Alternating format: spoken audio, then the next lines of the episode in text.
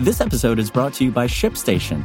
You know, some things take a lot of work, like sending little robots to far-off distant planets. And just as that's challenging, so too is running a successful e-commerce business, especially when there's so much to do. So I want to introduce you all to ShipStation. Now, I love using ShipStation because of its easy-to-use dashboard, which makes managing orders and printing labels a breeze and super smooth. Oh, and the customer service is just out of this world. It's exactly what you need to help grow your business. Sign up for your free 60-day trial at ShipStation.com/technews. That's ShipStation.com/technews. This is Engadget. Here's what's happening in the world of technology.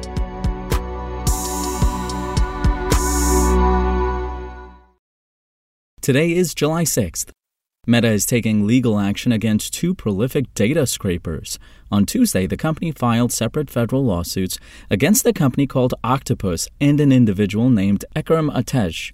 According to Meta, the former is the U.S. subsidiary of a Chinese multinational tech firm that offers data scraping for hire services to individuals and companies.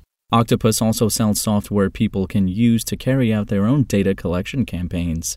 According to Meta, this program first compromises the Facebook and Instagram accounts of the user by providing their authentication information to Octopus before proceeding to scrape all the data accessible to that individual's accounts. The software can then obtain phone numbers, dates of birth, and other personal information about every Facebook and Instagram friend connected to a particular Octopus customer. Meta alleges Octopus violated its terms of service and the Digital Millennium Copyright Act by offering an automated scraping service and attempting to avoid detection by the company. Companies like Octopus are part of an emerging scraping industry that provides automation services to any customer, regardless of who they target and for what purpose they scrape, Meta said. This industry makes scraping available to individuals and companies that otherwise would not have the capabilities.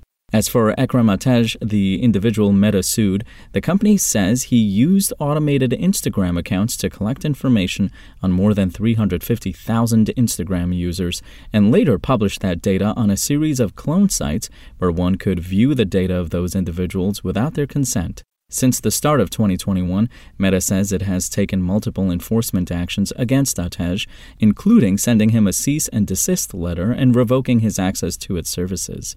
This isn't the first time Meta has used legal action to try and stop data scraping.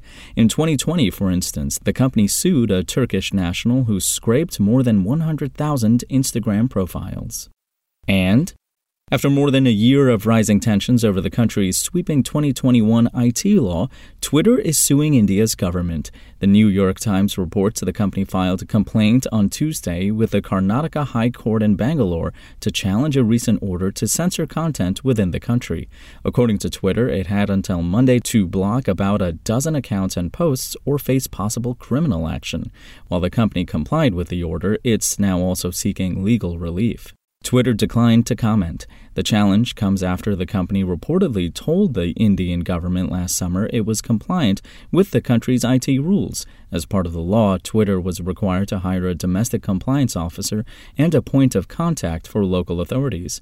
Before that point, Twitter's relationship with India had been strained for much of 2021.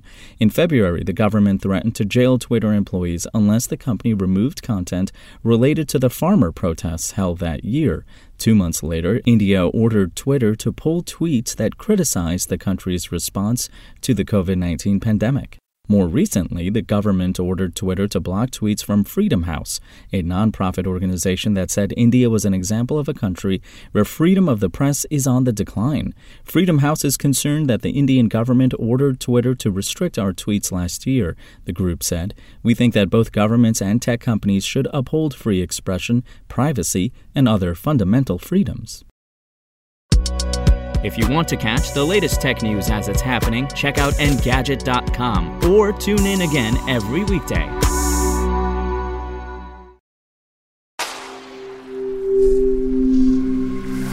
Spoken Layer. Want to learn how you can make smarter decisions with your money? Well, I've got the podcast for you. I'm Sean Pyles, and I host NerdWallet's Smart Money Podcast. Our show features our team of nerds, personal finance experts in credit cards, banking, investing, and more. and they'll help you make the most of your money while cutting through the clutter and misinformation in today's world of personal finance. You'll get clarity on strategies to help you build your wealth, invest wisely, shop for financial products, and plan for major life events.